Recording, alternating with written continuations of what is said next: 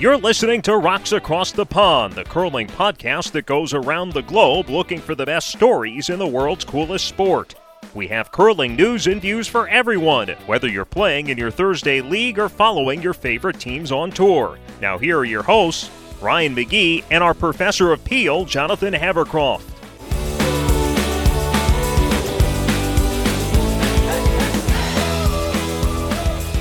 Hey, everybody, welcome Rocks Across the Pond, coming to you from Richmond, Virginia. My name is Ryan McGee, and joining me as always, fresh out of quarantine, is Jonathan Havercroft. Jonathan, how are you today? I'm Good. Uh, I've been out of quarantine six days now. So, but Montreal went back into code red the day after I got out of quarantine. Yeah, so you're like locked down now, right? Basically. Well, you're you're you're getting to what? Go outside and like walk, but other than that, nothing, right?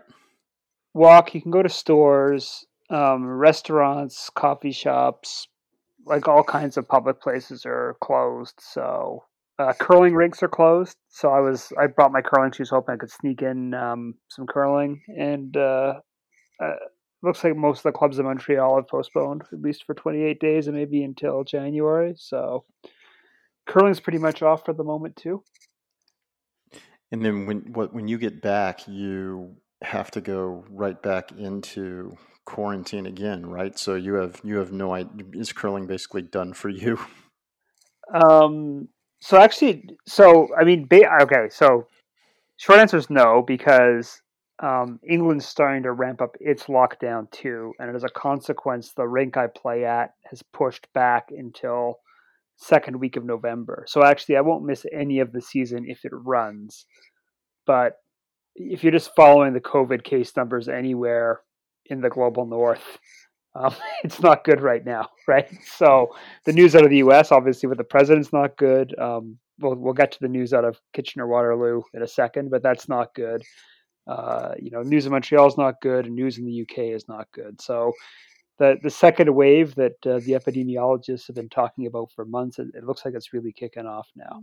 So I suspect we're just going to go back into lockdown everywhere, and we're just not going to have curling this season. I'm starting to feel super pessimistic today. So, hey, same here. But hey, yeah. when am I? When have I not been pessimistic about this season? You've you've been right on that, although wrong about you encouraging me to go to play the Stu Sells Kitchener Waterloo. Yeah, we'll get to that in a second. right. So, thinking back to our last show where you interviewed Mike Ferguson from the Forfar Ice Rink there in Scotland about the British Players Curling Championship, we did receive an email from Tom Pendray, who uh, is from Scotland and also in, involved in the event a little bit, it sounds like.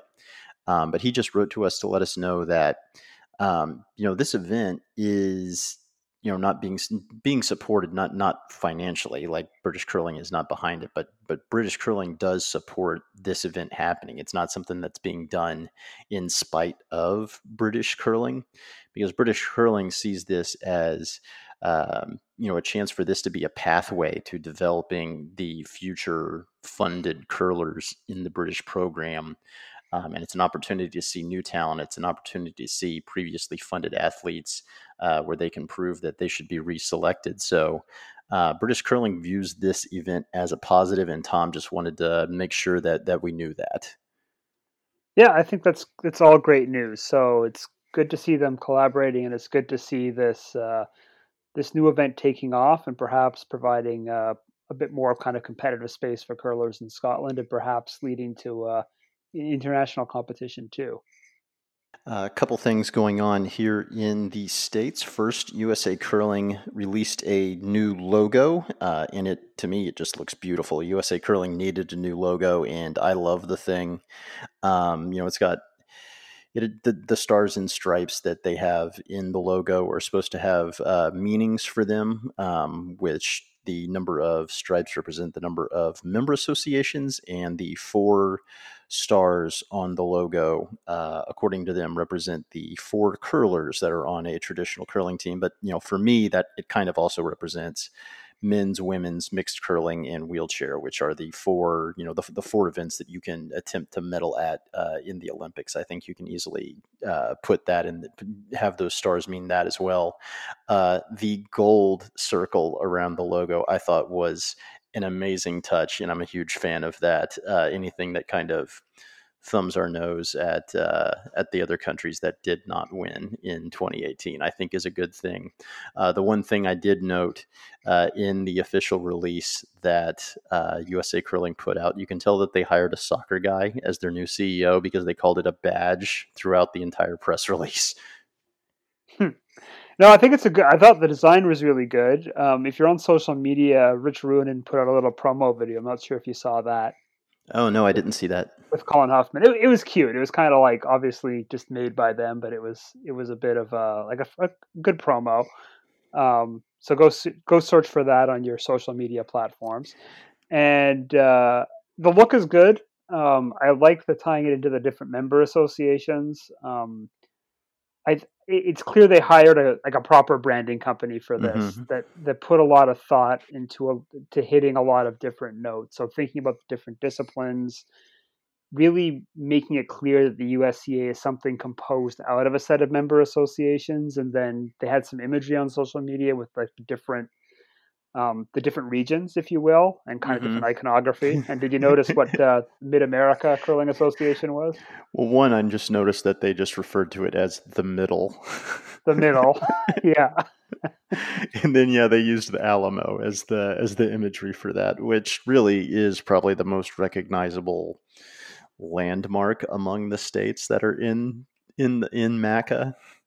That is probably true. Yeah, the Alamo is pretty good symbol, although not not a winning symbol, but oh jeez, you're gonna edit that out. no, I'm leaving that in. I'm letting you. I'm letting you deep fat fry in in that comment. Um, they won eventually. Eventually, I guess. Yeah. It's just like it's just like the, the the battle that they won was in a field. There really isn't anything that they could that, yeah. they, that, they, could use as the icon of the winning battle. yeah, I guess not. Uh, uh, they could have also used the the St. Louis Arch. That's really the Alamo and the Arch are probably the two most recognizable landmarks um, among the MACA states. They're gonna have a buffalo. MACA is basically the Manitoba of the USA Curling Association. Let's be honest, it's the Plains. The other little bit of news that happened here in the states was, speaking of uh, USA Curling CEO Jeff Plush, uh, he was on the Sports Man- Sports Management Hub's um, little video series that they've been doing with people in sports marketing and in front offices. Um, not a lot to report off of that. To the two but the two things that i thought were interesting that he said was one he said that he feels that usa curling is a little understaffed. So maybe once things return to normal maybe look for um, look for some job postings from usa curling but he said that usa curling being a little bit understaffed right now uh, they were they were kind of fortunate to be understaffed during COVID nineteen because because they're so small, they haven't been affected as much. Is what he said during that during that recording. Um, the other interesting thing was he did say that he feels USA Curling can get a broader, better TV partner. Yeah, he did not use the word better. I'm using the word better, uh, but it sounds like he kind of is looking for something a little bit. Uh, a little bit with a little bit further reach than NBC Sports Network is what it sounded like to me. Yeah, and that'd be good. I think. Um, especially if they can get some more events on, some more U.S. focused events um, coming out of U.S. soccer, right? I think maybe there's time for some kind of TV based U.S. Bonspiel circuit, if you will. That would be kind of a good thing to see. Yeah, that's definitely the the pie in the sky idea. I think is getting you know getting a series of events that that can reach a broader audience than Curling Night America. Curling Night America, I think, is great for what it is. I think it gets the job done for what it's trying to do. but it doesn't. it's more for people who are on on the border about whether or not they should follow curling. To me, it doesn't. To me, there should be more of a lead up to the Olympics, and I think there's room for a U.S. based event that helps people lead up to the Olympics. And honestly, I'm kind of surprised that NBC Sports hasn't had the foresight to do that because you would think that they would want there to be lead up to watching curling in the Olympics, which they have the broadcast rights to. Yeah, I think I'm not sure if he means he's going to leave NBC Sports Network. The only thing bigger, I presume, would be the Disney sports conglomeration with ESPN. But and I can't see them leaving the Olympic contract. But it would be good to see more curling, whatever whatever form or or uh, media outlet it takes. I mean, ESPN three is willing to. I mean, they're willing to make the Brier available on ESPN three, and that is, um, you know, that's free with any um, with any internet or cable subscription that you have. Like, I don't have cable, but I can see e- events on ESPN3 because I have Comcast as cable, and with Comcast cable, I get access to that. The uh, the the paid option is this ESPN Plus, which is about six dollars a month now. I also get that, and I do that because I like watching small college football. Um, but that the the Brier and the Scotties are not on ESPN Plus. They're on ESPN three, which is more widely available than than Plus because it's not a subscription service. Yeah, well, it's it's interesting. I suspect streaming is going to be the future in sports anyway, like it is with everything else. So um, perhaps there's space there for USA Curling to set up its own streaming channel or partner with one of the new big ones that's coming down the pipe. Yeah, and uh, these days you don't need it, it as long as you play it right, you don't really need that that big cable um, big cable partner anymore. Um, the only the only time that it that comes back to bite you is like with the Pac-12 network, where you basically have caused every cable and satellite provider to hate you. Yeah. Well, I think I don't know if they'd have their own channel in the sense of a conventional cable TV channel, right? That no, but at least your own streaming. Yeah. Yeah, and I, and I think the other big decision is: do you want to make it paid or do you want to make it open?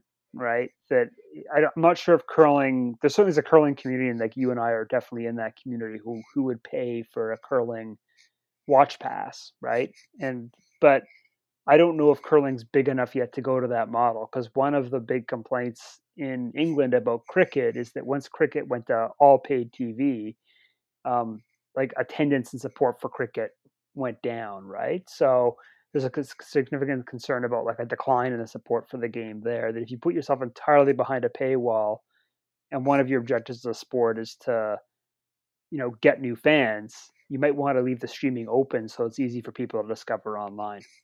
Yeah, exactly. I mean, we have 26 about 26,000 curlers in the US. What percentage of them are able to stream events online and what percentage of them would be willing to pay a monthly fee and what yeah what percentage of those would be willing to pay a monthly fee for USA curling and at that point you're getting to such a small percentage that it's not worth it that it's worth it to have it as a loss leader that gets eyeballs yeah for sure yep um, speaking of that this you know our entire episode here is kind of about web streaming and ways that uh, ways that we're starting to connect with with teams, with the way teams are connecting with their fans via streaming. And uh, the two interviews that we have coming up are more about webinars, but there were some, there was some news this week, and this will lead us into our Kitchener Waterloo uh, discussion.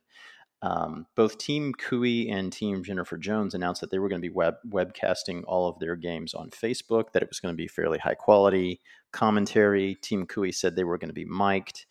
Um, so that that was starting. The team Jennifer Jones started uh, their webcasting this week at the Kitchener Waterloo event, and apparently a bunch of other teams tried to do it too, and it kind of killed the killed the Wi-Fi there. Apparently, so that's a that's that's an interesting it's an interesting problem that curling's probably about to have is who owns the media rights to the smaller events that aren't on TV, and how do you handle 16 teams at a time trying to trying to stream an event?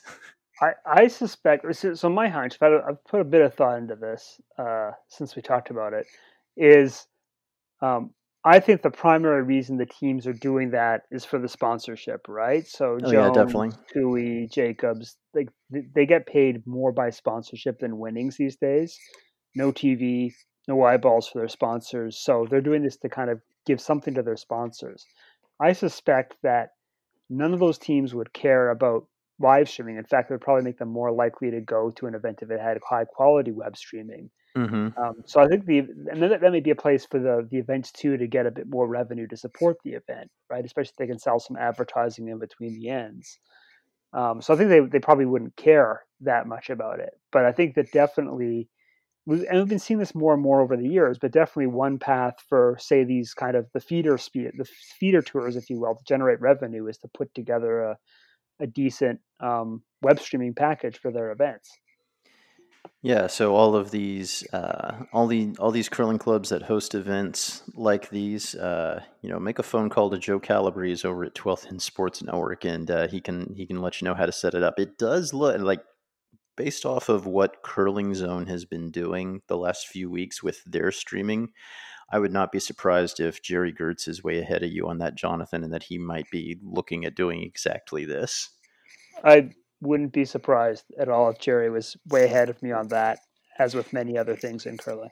Yeah, and this is just you know this is just the next step. Teams web streaming their own games off of more than just you know an iPhone on um, you know set up vertically to watch their get to watch their games. Um, you know this is the next step beyond just stuff like you know hiring Gerry and hiring Price Atkinson to to run your social media and up your social media game. Now you're looking at at web streaming and getting your games more available rather than just maybe a highlight here or there. So I, uh, you know, any curling team out there, Jonathan and I are available for a price to uh, to to commentate on your games.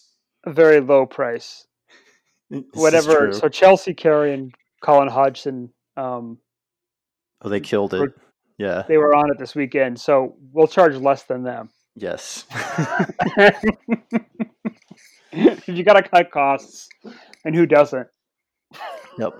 And uh, that event this weekend in Kitchener and Waterloo did not complete. Um, today, it came out that one of the curlers that was involved in the event got a ding on their COVID app that said that they had been in close contact with someone that had tested positive. Uh, Jonathan, you're in Canada. Can you tell everyone about just what this app does?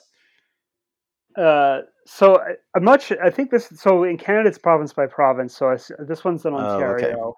Um, but I assume it basically works the same way. They're actually bringing a similar one out in England. So it's um, basically it it uh, uses the Bluetooth in your phone. It goes around. It pings up with every other phone you're around, and then if somebody reports in having COVID symptoms, um, it goes back and checks everyone else you've been in contact with, and then alerts you that you've been exposed to um, the coronavirus. And so then tells you to go self isolate. So that's one version of it. There's also a bit more of a manual contact tracing thing. So mm-hmm. I'm not sure how it works in Ontario, but the other the other path is if um, just like the contract tracers in the public health body in whatever region you're in, basically, if someone gets exposed and reports, they have to go back and report everyone that they've been in contact with for more than 15 minutes over the last seven days. And then the app then alerts all those people. So that's one. It could work one of those two ways, but basically tells you you've been exposed. I don't think it tells you who you've been exposed to, but it basically tells you you need to go self isolate. Um, yeah, go, or at least, or at least get go go get tested. The one I have here in Virginia is basically, you know, it, it pings you and then it gives you the option to set up a test, and then you basically you self isolate until you get your test results back, which sometimes is a couple days and sometimes is ten days. I think it's going to vary, and not to but let's just put it this way: in the UK, for sure, if you've been exposed, you have to actually isolate for the full 14 days. Mm. It's going to vary from sector to sector. So people shouldn't be listening to us for health advice, but check with your local Yeah. authorities. It's going to vary significantly. Yeah, fortunately, I have never gotten any. I I have not been pinged uh, by the app. It does tell me in every uh, once a week on Sunday I get the notification that I haven't been in contact with anyone. But then again, I'm also not leaving my house much. Yeah. So I, think that's actually. I mean, the bigger question here is: first of all, just before we recorded this, I listened to the two girls in a game. They dropped an Mhm. episode about this, like a, a quick thirty-minute hitter. And Lori was there, right? Yeah, Lori Eddy was there, so she'll probably she go listen to them for the kind of on the scene report. I think the bigger issue is what does this say for curling this season, and I take it as a bad sign. Right, this is basically curling's version of Rudy Gobert game, right? Yes. and for people who don't follow basketball, Rudy Gobert was the guy who tested positive uh, in the NBA that shut the NBA down. That that was basically the event where I think the U.S. kind of had its full lockdown um, moment, if you will. Correct. The next day I was scheduled to go into work and we I wound up not going into work and I have not been I was I wasn't in the office until like a couple weeks ago. And I went in Yeah. one day. Yeah, yeah. I've been to my office once since March, um, and that was not to do work. That was to get stuff out of the office under pretty strict conditions. So but yeah, but it shows you like how serious this is and how quickly you can potentially spread it if you're not if you're not taking precautions you know this person you know if, if you get dinged and you you know you get the alert on this app that you've been in close contact with somebody and you have you've been going around not wearing a mask it means that you have put everyone you've been within six feet of or really within like 10 feet honestly if you're not wearing a mask you're putting them in danger. So like it, you never you have to you have to treat it like everyone around you has it and that's basically what i've been doing is i have i have been like in my head i've been saying every single one of these people has it is is basically what i've been doing for the last however many months. Yeah, I mean, I think that's. I mean, I've basically gone to a restaurant twice um, since March. Like, sat out at a restaurant twice. Um, I went to a bar once, but it was open air. They kind of create a little open air. Uh, they blocked off a street in Southampton and created like an open air bar. So I met with some friends I hadn't seen since the start of lockdown out there, socially distanced and all that open air. But I don't. I don't know. Like, I think curling, just how it functions is a high risk activity no matter how we we look at it. So i don't think i don't know what this what this this doesn't bode well let's put it that way. That i mean if you went back and listened to the game of stones podcast they had curling geek on one of the points curling geek made and it's interesting this is at his home club is all it's going to take is one or two super spreader events right? Where somebody has it at a curling event a bunch of people get sick the bad press for that's just going to shut everything down, Mhm. right? And this this story's up on my feed with like every single. So it's on TSN, it's on CBC front page. So it's it's a it's a big. It's not just a curling news story. It's a big news story in Canada at the moment.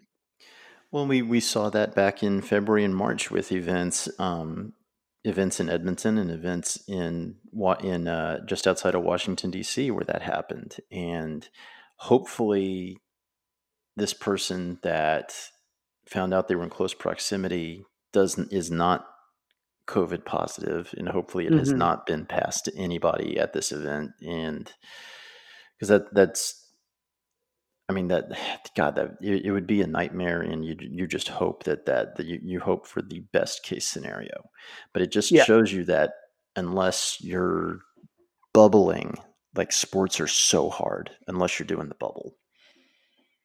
Yeah, I think sports are well. Indoor sports are hard. I think outdoor stuff, like outdoor solo stuff, is still fine, right? Like running and all that kind of stuff. But yeah, yeah, that's um, what that's.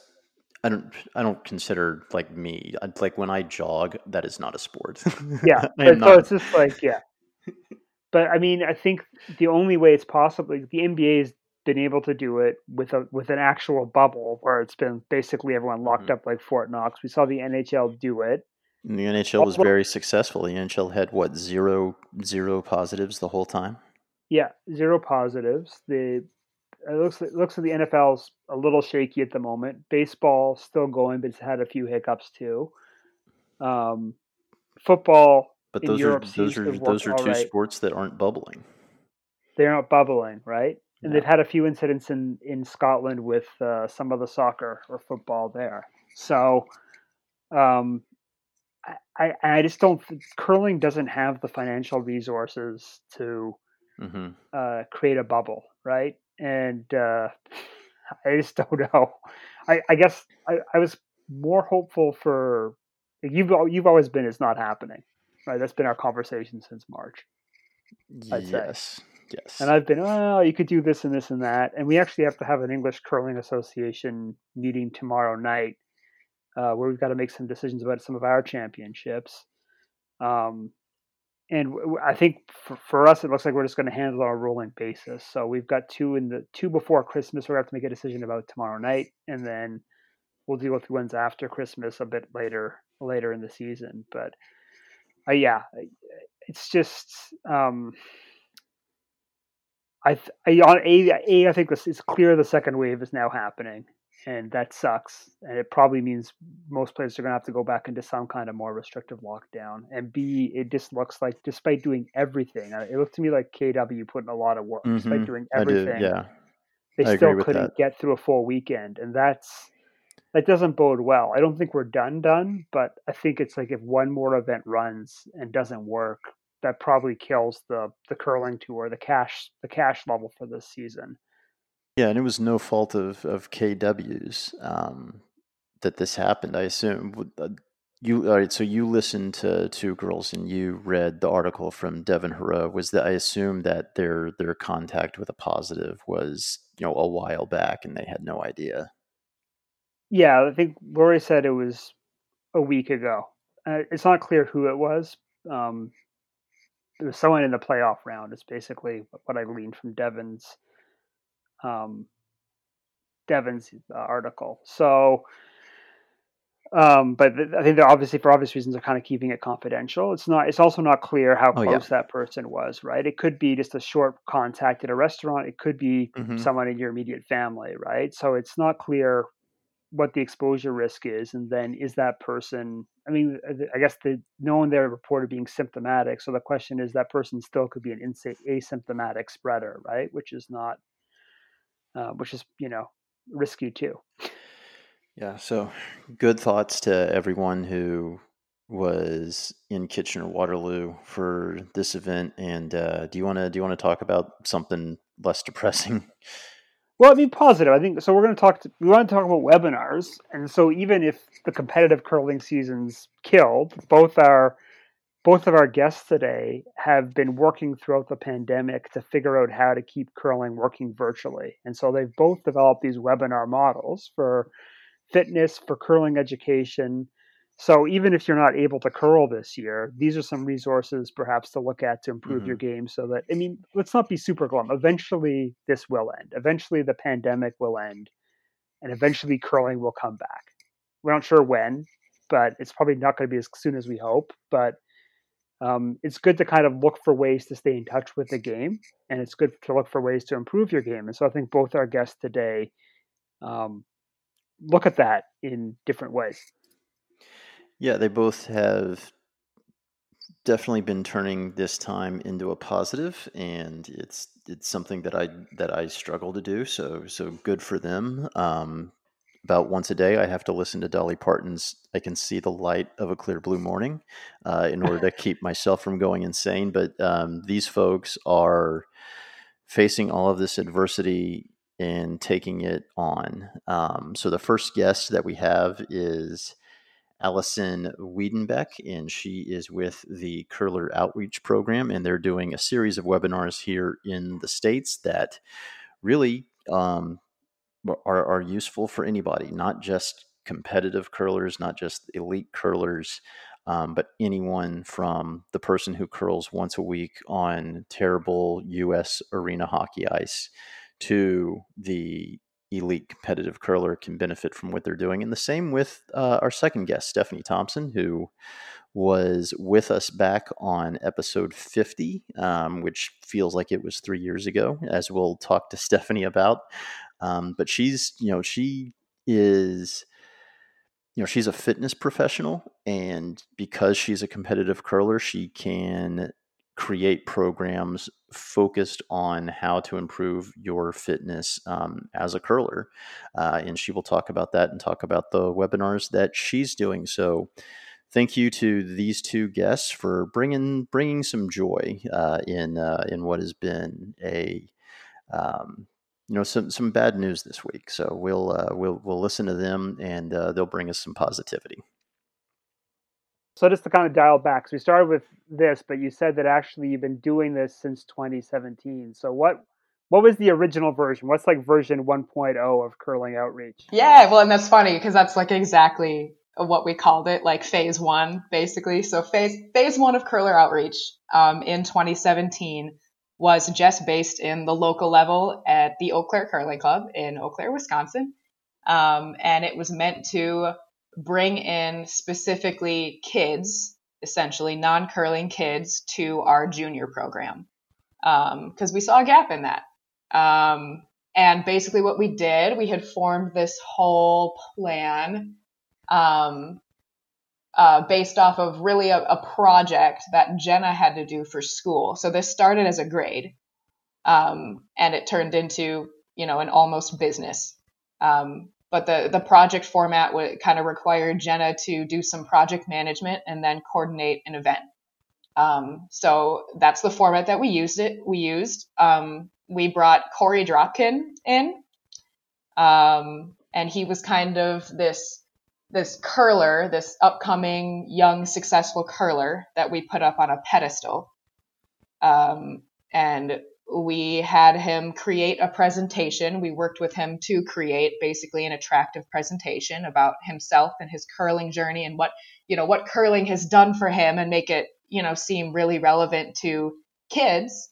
Uh, we booked him presentations in schools in the middle of school days. So we went into a bunch of schools in the Eau Claire area um, and then the big call to action was after this week of Korey wandering around Eau Claire schools, um, there was going to be a giant Eau Claire uh, like student family fun curling day, essentially, that provided a learn to curl for everybody. Um, and that's what got all the kids really excited and motivated to come to the club after these presentations was like, come hang out with Korey, bring your parents, you can try this new fun sport. Um, and then, you know, we had people planted all around the club uh, during that event to uh, to make sure that they were getting emails of parents for kids who were interested in, in coming back next week for the junior program. Um, and we, I mean, we ran that twice. So we did it once oh, wow. in December of 2017, and then we did it again the next, I believe it was December of 2018. Um, and the club funded everything for us. Korey was willing to come back again. We didn't scare him off too much, I guess. Um, the kids didn't scare him off. Um, and yeah, it was it was very successful just on the local level. So that's that's really the superhero origin story.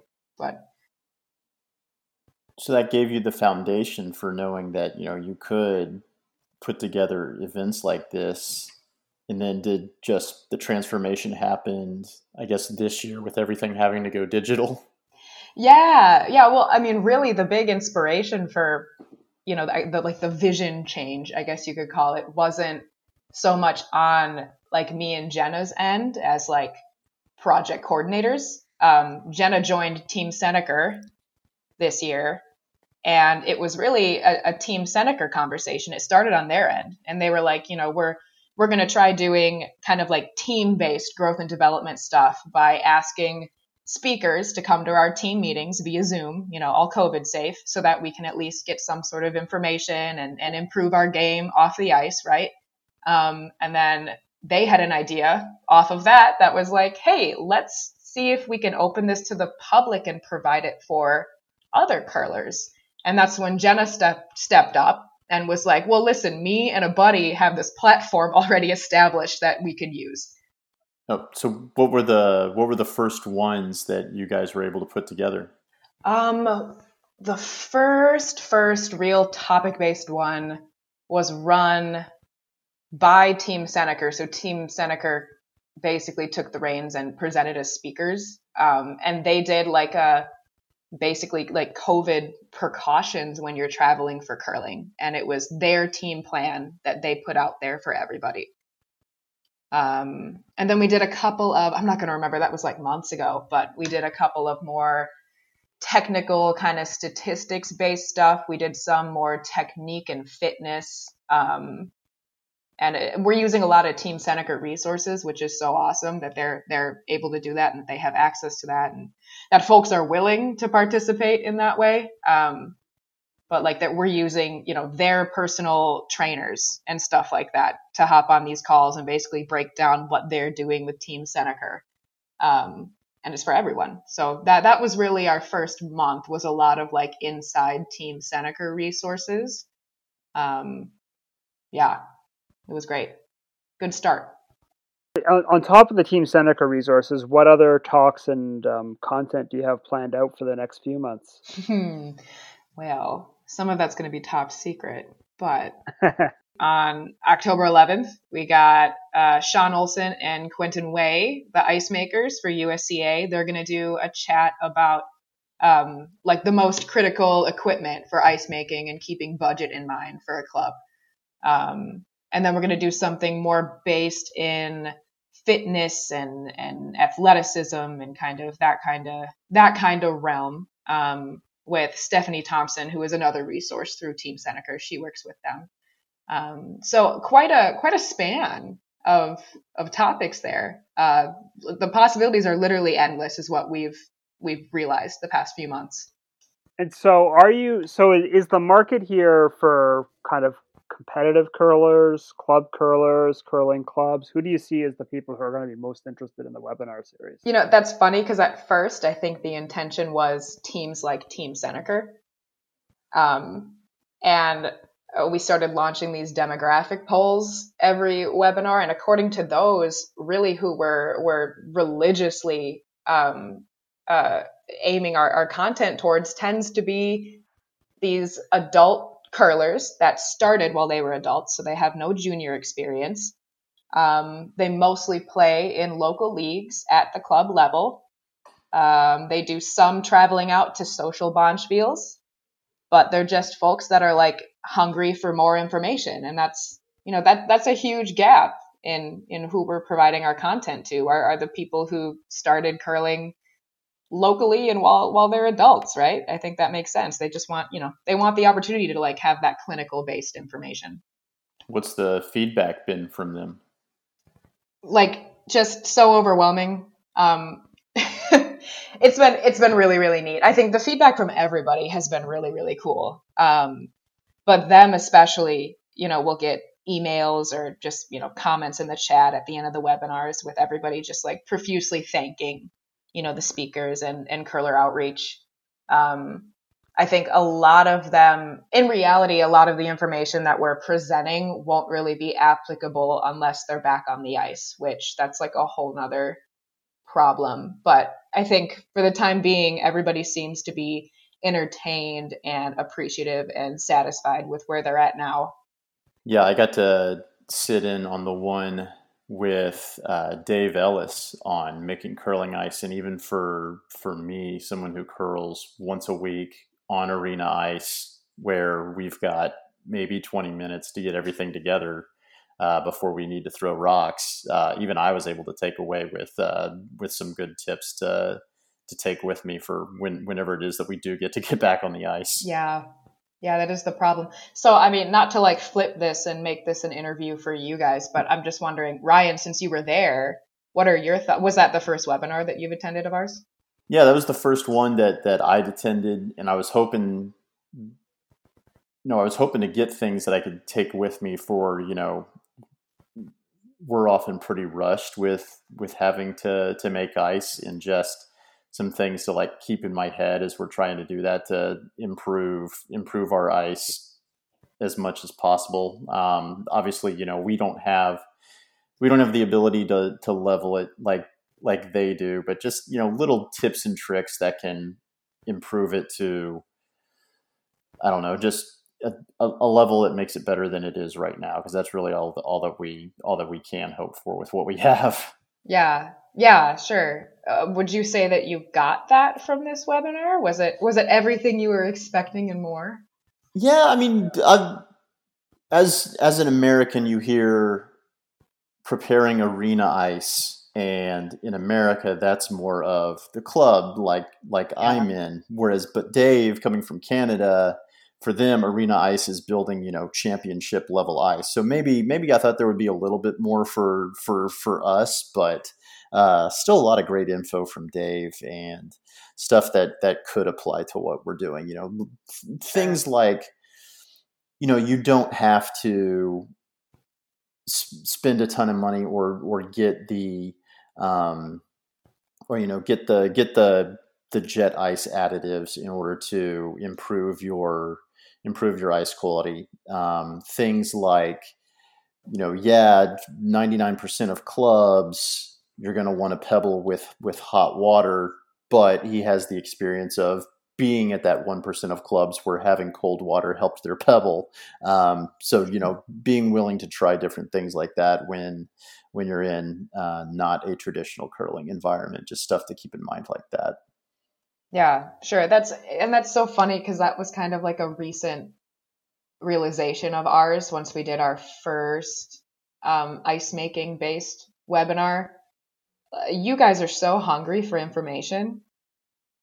And it was just it was overwhelming the response that we got. We had like 50 ice makers on the call from all over the us and canada mm-hmm. that first time we did one uh, we, we just could not believe it so i don't know i'm hoping that maybe this next one with uh, sean and quinton can be uh, can be a little bit more technical for you ryan then yeah because that's the other thing is like knowing what equipment to buy even when you're on a shoestring budget, like that is right up our alley for sure. Yeah. Yeah. Awesome. Well, I'm hoping that there's more club based information too then for you folks, but that's cool. So you, you are an ice maker, Ryan? No, I'm not. I'm just, I'm, I'm oh, strictly just... volunteer. And it's really, if you're, if you're there on time, if you get there early enough, you're called into, into action to help get things as ready as possible from the time that the Zamboni gets off the ice to when we can start throwing. So, you know, I'll do a lot of pebbling.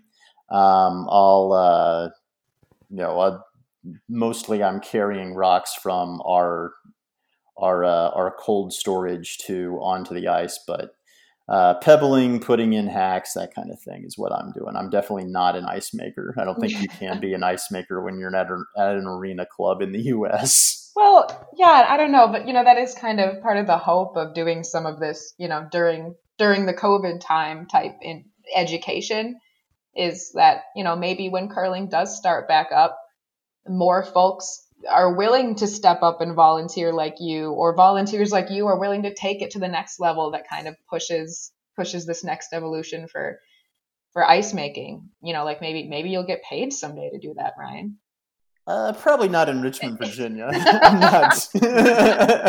Okay, well, we can dream. I don't know the only uh, the only way we're getting dedicated ice is if I win Powerball, and if that happens, they don't need to pay me to make ice. Okay. Oh, sure. the generous retiree. Thank That's right. Thank you.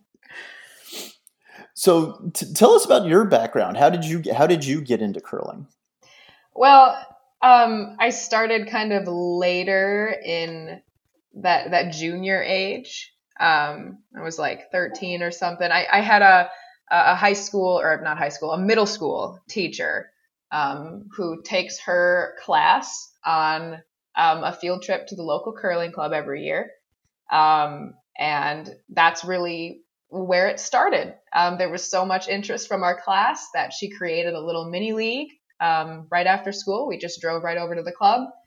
Um, and I did that for, for years until I aged out and then I, I joined the club junior program. Um, and that was in, in Racine, Wisconsin. I, I, started at the Racine Club, which is just a tiny little two sheeter, um, but with spirit.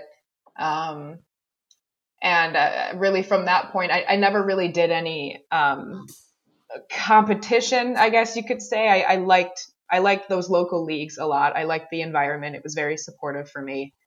Um, and then it was really once I moved away from Racine and got into Eau Claire, you know, I went from two sheets to this four sheet club, um, and all of these, you know, college resources. Um, that I, I started getting into more of like this administration based side and really, really enjoying like the connections I was making with people while I was curling more. Um, just kind of seeing where where that could take me in my young adult life. But yeah, it's it's not competitive at all in in my background.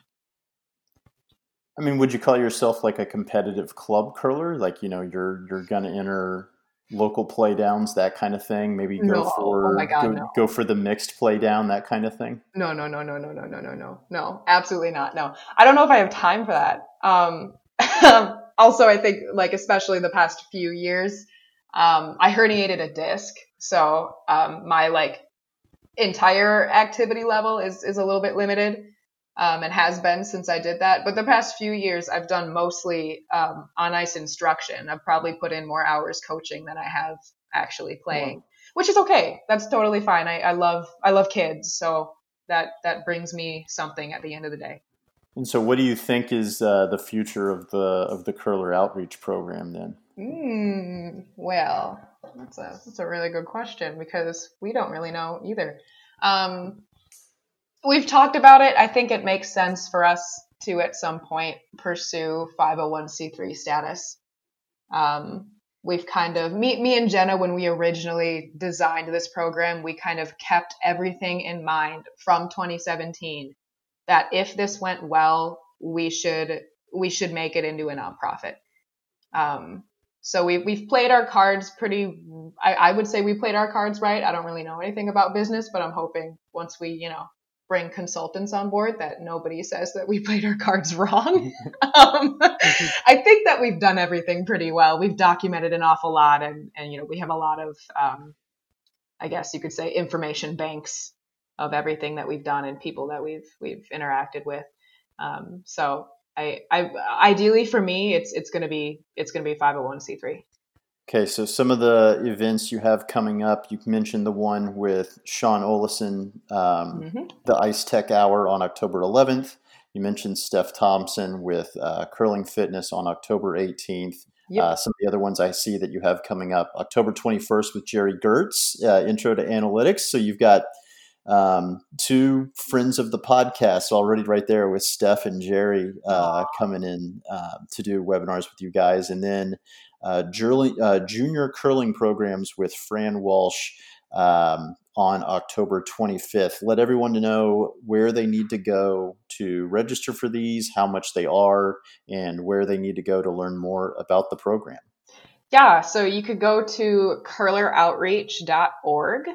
Um, and in the upper right hand corner, there are going to be a bunch of tabs. Just go down to the, you could go down to the event tab to check out the events, or you could just go to register here button.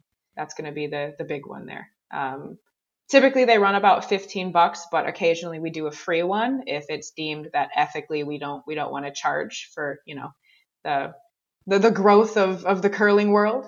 Occasionally we do those. Um, but usually you can just find us on Facebook and that's that's the best way to get in contact with us if you have questions about um, upcoming events and how you can get a hold of past recorded webinars and that kind of thing.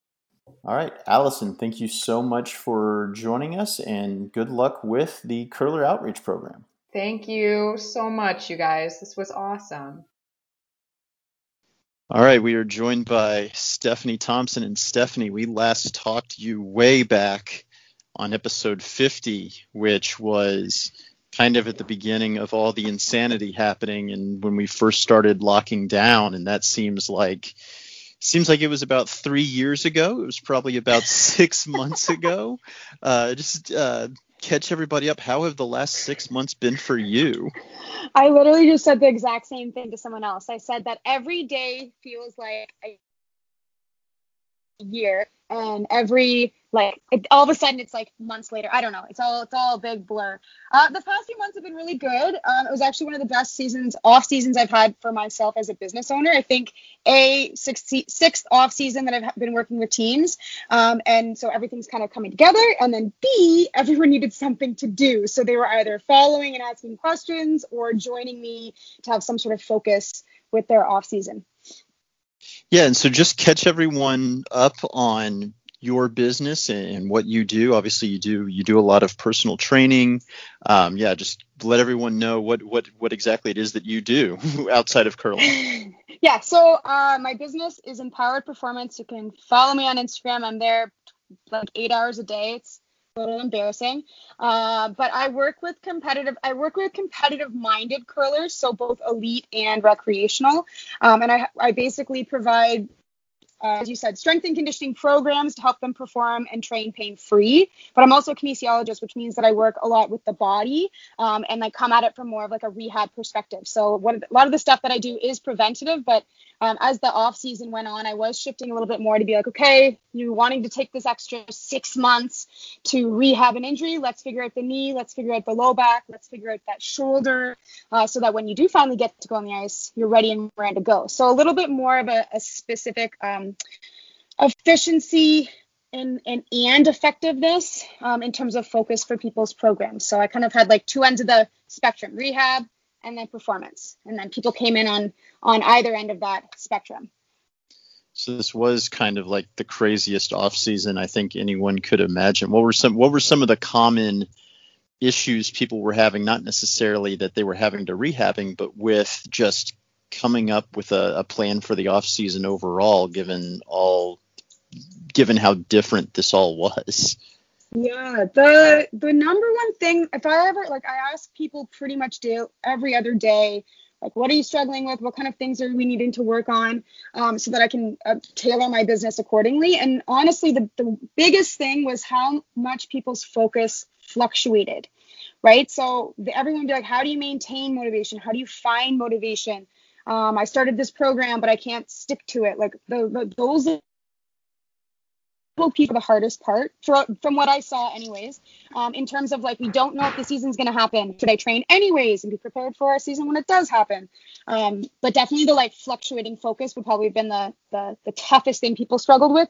The past six months has been a lot on people's mental health right? So mm-hmm. we've got we we typically hit off season, and a lot of people are it's three months away or two months until they get to hit the ice again. So that's not a lot of time, and they just kind of use that time to the best of their advantage. But if it's four months, six months, some people I'm working with are having to refocus again and look at you know January, possibly not curling at all this year. So in terms of like how to wrap your your head around what your year is going to look like and and then consequently how to to to focus your energy. My my curling team isn't actually going to start competing uh, until halfway through november. So and we decided this uh, middle of august and we actually decided to take a break from hard training for a couple of months.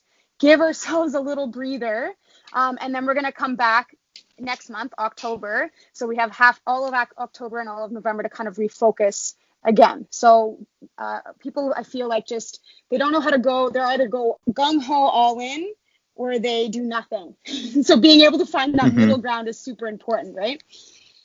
So, so Stephanie, I've got a question. Uh, how? So if you're a competitive curling team, let, us say you just have like a base, like training thing. Let's, let's we're not saying going zero to a hundred, but let's say your lockdown thing was try to get a run in three times a week, but you don't you can't hit the weights because the gyms are closed, all that. Mm-hmm.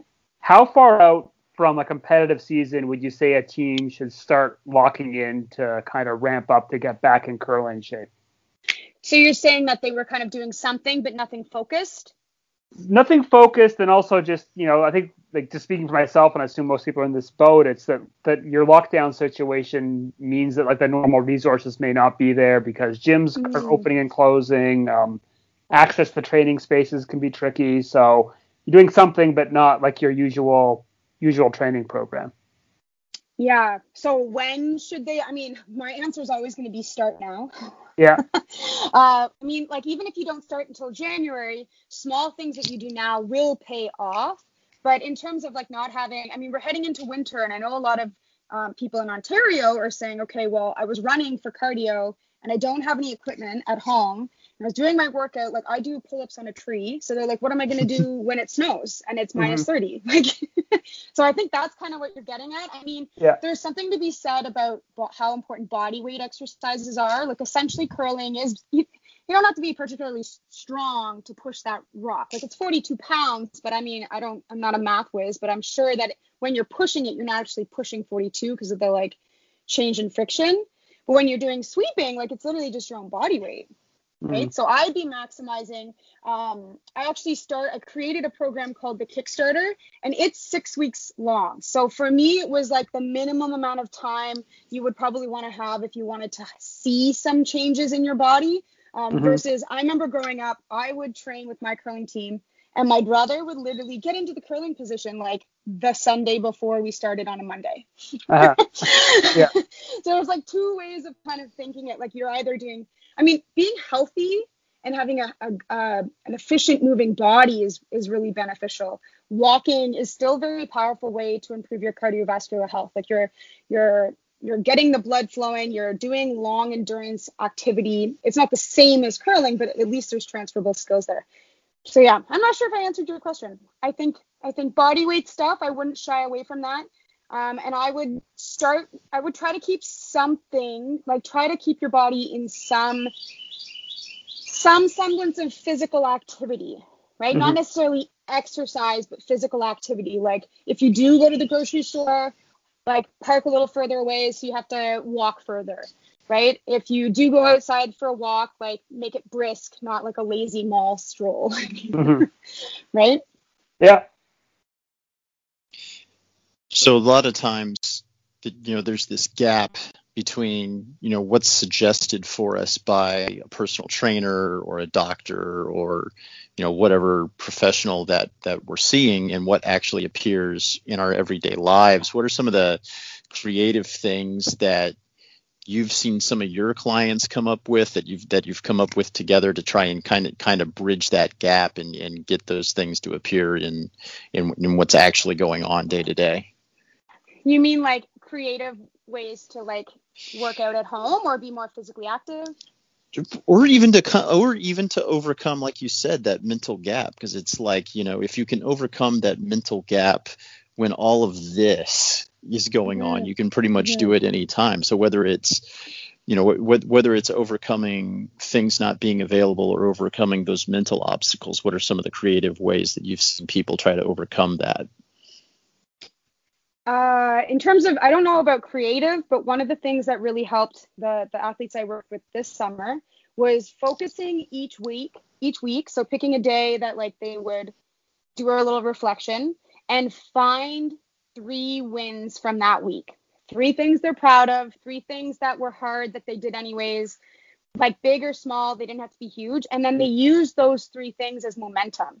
So I think as curlers, especially the, the more competitive minded curler, we think I am going to be, I'm going to train. So it has, my expectation is it has to be at the gym. My expectation is it has to be hard, an hour, crazy workout. But the reality is, if you only have your body weight and like a set of stairs or a trail by your house like you have to use what's what's there um, so a lot of people we use the little wins to kind of spark some interest and a lot of people because they can't do everything what we i focus on is like okay what's one thing you can do this week whether it's parking further away from work if you are going to work or taking a five minute walk or yeah I, I, there's there i had some people create some interesting. I had one guy who was particularly strong but had no weights at home, so it was very demoralizing for him because he was like, "Well, like everything's so easy, I'm not sweating," and I'm like, "Well, it doesn't matter."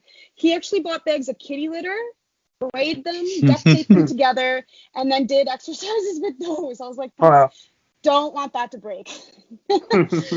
Definitely not. But but the motivation thing, um, I mean, we get caught up in the idea that we want it to happen. We want human beings want the thing that's in front of them right now, right? They want the instant gratification. So when we can focus on little wins, at least we can train ourselves to be happy with the process. And eventually, in our case, we'll get back to curling, we'll get back to the gym. right? Um, like I haven't, I don't have my max weight that I have at home is 40 pounds. Like I didn't go to the gym. I, I don't have anything. Um, and I'm my, the world will not end if I don't go to the gym in the next year. It's going to be okay. What's your uh, what's your home club and what has return to play looked like for them? Uh, my home club right now is Unionville Curling Club in Markham, um, which is just north of Toronto, and we are set to start just after Canadian Thanksgiving. So what is that, October 20th or something? Um, so yeah, we're set to start. They've started putting the ice in. Uh, we have a masks are mandatory except for when sweeping or, or throwing, and then they've got your basic like like we're allowed to play with four, but I think we can only play with one sweeper. I I only play doubles, so to be honest, I didn't I didn't actually look at what it would mean for people in like the the league play. But my we are allowed to play in more than one league, um, and I'm hoping to spare. So I, eventually I'll take a peek at that document. Um, it was interesting that I have heard of some clubs in Ontario where the the curling Canada guidelines said you can open right? Like you can open, you can have multiple leagues, it's gonna be great. And then some clubs, their regional health said, nope, can't have more than one league. So then they had their own internal struggles. And I've I've seen lots of, and I'm sure you guys have as well, mm-hmm. um, seen lots of clubs getting super creative with having mm. to put their leagues together. So that'll be interesting. Competitively, I'm actually very surprised. We've we have had even one tournament run. They had one run last weekend for doubles in KW. We haven't been yet. I didn't want to be the first team. Like I don't want to be the guinea pig team. I didn't want to be the first ones out there. And I know, you know, as things are are starting to open up and uh, and events are starting to run, you're also ramping up uh, what you're doing um, with Empowered Performance. And I know you've got a few uh, webinars coming up. Can you tell us about those? Yes. Uh, so I've got two webinars that are going to happen in October. Um, one, in a nutshell, so people are like, I'm done listening. One is on managing your energy and training in season. So when we talked last in March, I did the ultimate off-season training webinar. This is the ultimate in season. It's like the sister webinar. Um, and then one is going to be talking a little bit different about the demands of the sport from from a different perspective, from the perspective of like the body and how it needs to move. So not necessarily like your cardio, your strength, mm-hmm. your flexibility, but like the different positions that you need to be able to be in to be not only effective but an efficient sweeper or thrower. How quick were you able to adapt to having to do everything virtually and doing webinars instead of having everyone, you know, in um, in in a gym setting? Oh well, it was. I I think I joked the last time I was on that I was like the hipster of, of virtual training for for curlers because curlers in Ontario. I mean, I've been training curlers for six years and I've always been virtual because no no team lives in the same town. Mm-hmm. And no team mm-hmm. lives in the same town as me except for my own team. So, so when I wanted to bring people together, it was it was kind of a natural. Okay, I used to try to get people in for an assessment, walk through some things, um, and it served as like a kind of like a team weekend. But I mean, then it took up my weekends in the summer, so um, I started just doing straight virtual. Where this year, when March hit, I was like, oh, like instead of being part time online and then part time in person in a clinic, I just shifted fully online, focused on curlers. So mm. it's interesting now because this is the time I would typically shift back to in person stuff um, and maybe be like a quarter online, managing just a couple of, of teams and athletes. But now I'm like staying online, A, because numbers in Ontario are going up. so I don't think things mm-hmm. should be mm-hmm. opening. Um, and B, I think that there's still lots of things like my my my reach is so much wider than that 15 minute drive from the clinic to someone's house, right? Like my radius of who I can work with who have issues with their body is so much wider online um, mm. especially because I want to work with curlers, right? Like I work with non-curlers, and I always joke, I'm like, I'm turning you into a curler, like. and then, how can everyone sign up for more information on the webinars? How much? How much are they? And uh, you know, where, where do they need to go to to participate? Okay, to be honest, I don't have a price for either webinar. I apologize.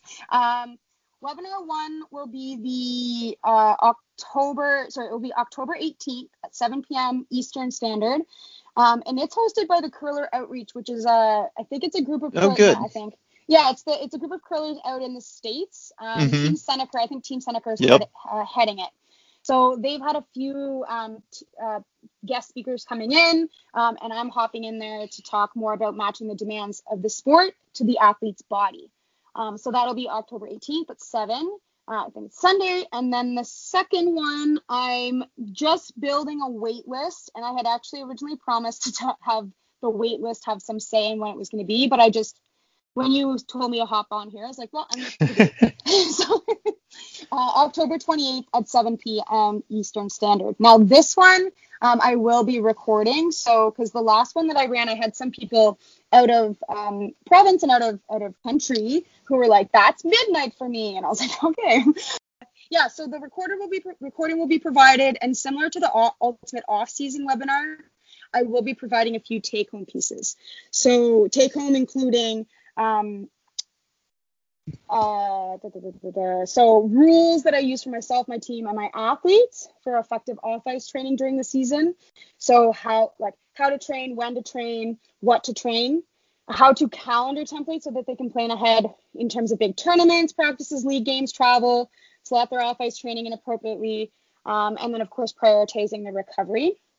And then finally, a list of exercises and movements that I deem are most important for maintaining fitness and body health through a long season. So, kind of providing those pieces as a take home. And the, I'm, I'm, I'm focusing this webinar as if there's no COVID. So, like, so, so it'll be, it'll be reusable in future years. Like, I won't have to run it again. Can just sell the webinar, right?